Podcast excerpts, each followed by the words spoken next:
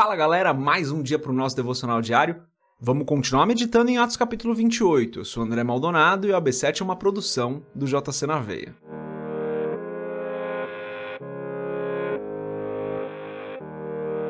Atos capítulo 28, a partir do versículo 16, diz o seguinte: Quando chegamos a Roma, Paulo recebeu permissão para morar por conta própria, sob a custódia de um soldado. Três dias depois, ele convocou os líderes dos judeus. Quando estes se reuniram, Paulo lhes disse: Meus irmãos, embora eu não tenha feito nada contra o nosso povo, nem contra os costumes dos nossos antepassados, fui preso em Jerusalém e entregue aos romanos. Eles me interrogaram e queriam me soltar, porque eu não era culpado de crime algum que merecesse pena de morte. Todavia, tendo os judeus feito objeção, fui obrigado a apelar para César, não, porém, por ter alguma acusação contra o meu próprio povo. Por essa razão pedi para vê-los e conversar com vocês. Por causa da esperança de Israel é que estou preso com estas algemas. Eles responderam: Não recebemos nenhuma carta da Judéia a seu respeito, e nenhum dos irmãos que vieram de lá relatou ou disse qualquer coisa de mal contra você.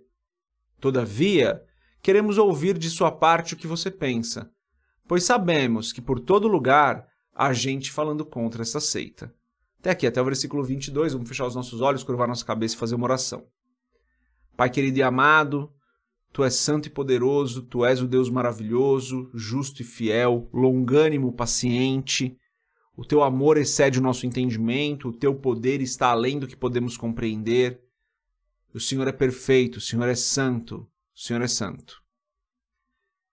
Em nome de Jesus, Pai, eu peço perdoa os nossos pecados, olha para nós com os teus olhos de misericórdia, para que o Senhor nos perdoe, Pai. Eu peço em nome de Jesus, perdoa-nos, Pai, perdoa-nos.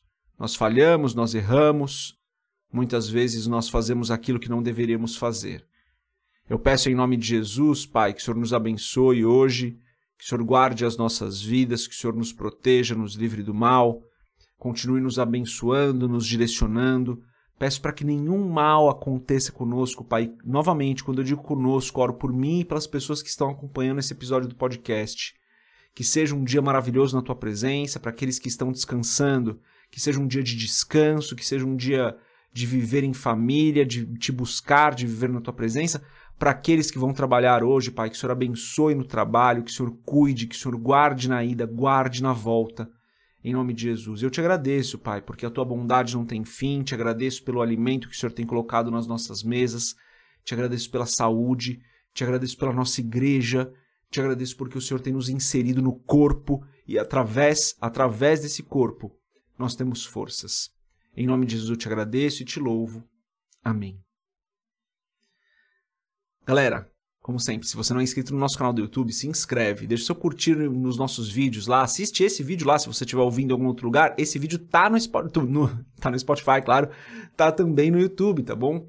Então, pode ir lá, deixa curtir no vídeo. Se você quiser comprar o livro Muito Além de um Pai, www.jcnaveia.com.br, vai ter um bannerzinho lá para você comprar. Nesse livro eu falo sobre o nosso relacionamento com Deus, sobre quem é Deus para nós. Vale a pena a leitura, tá? Bom, nesse trecho aqui, Paulo chegou em Roma finalmente, né? Chegando em Roma, ele é permitido que ele more sozinho, claro, com um guarda cuidando dele. Ele era um prisioneiro ainda, então ele não, provavelmente não podia sair muito de casa ali, né? Era o que a gente conhece hoje como prisão domiciliar ou algo do tipo, né? Então ele estava nessa situação aí, mas ele podia receber pessoas. E então ele recebe os judeus primeiro, justamente para explicar a situação dele, contar o que aconteceu. Os judeus falam: olha, a gente não ouviu nada a seu respeito, não tem, não tem nenhuma acusação contra você. Mas a gente quer te ouvir, porque em todo lugar se fala mal dessa seita de Cristo. Eles não falam seita de Cristo, mas quando está escrito seita, ele está falando do cristianismo, tá, galera? Ainda não era usado esse termo cristianismo, mas era a seita que se formava a partir dos ensinamentos de Cristo, da morte e ressurreição dele. O que a gente conhece como cristãos ali era justamente uh, essa seita que os judeus estavam falando. E eles falam, ó, estão falando mal dessa seita por todo lugar. Só para ser muito fiel ao texto, no verso 22, pois sabemos que por todo lugar há gente falando contra essa seita. Galera, sempre vai ter gente falando mal da igreja, tá? Sempre. Isso não vai mudar. O fato de que a igreja, de que o que nós vivemos como corpo de Cristo na terra é uma contracultura do mundo, vai fazer com que a gente sempre seja mal visto por algumas pessoas, porque enquanto as pessoas falam, olha, tá tudo bem você fazer isso, a gente fala, olha, não tá tudo bem, galera, isso é pecado, e o pecado é contra o que Deus nos pede. Então a gente sempre vai ser mal visto. A gente só vai deixar de ser mal visto, a gente, a, o cristianismo só vai deixar de ser atacado, o cristianismo só vai deixar de ser perseguido se o mundo todo se tornar cristão. O que provavelmente não vai acontecer, né? Não, não é o que a Bíblia fala. Então, assim, o fato de que nós navegamos em outro sentido, o fato de que nós estamos indo na contramão do mundo, vai fazer com que as pessoas falem mal da igreja. Isso significa que a gente tem que se adequar ao mundo? Não, claro que não. A gente não tem que se adequar ao mundo, a gente tem que mostrar o padrão de Deus para o mundo. Isso significa que a gente tem que entrar em brigas? Não, também não tem que entrar em brigas, galera. A gente tem que dar um bom testemunho, um testemunho de amor. Jesus nos disse que nós deveríamos amar ao nosso próximo como a nós mesmos, amar os nossos inimigos, orar pelos nossos inimigos, dar de comer aos nossos inimigos. Jesus nos ensinou justamente o contrário. A gente não tem que entrar em briga com essa galera. A gente não tem que entrar em briga contra aquelas pessoas que pensam diferente da gente, que não enxergam que o caminho de Deus é o caminho que nos leva à salvação. Tá tudo bem se eles não enxergarem assim. A gente vai continuar orando, a gente vai continuar dando um bom testemunho, a gente vai continuar amando, a gente vai continuar servindo, a gente vai continuar cuidando dessas pessoas com o amor com, que, com o qual Cristo nos amou. Cristo nos ensinou que nós devemos amar todas as pessoas.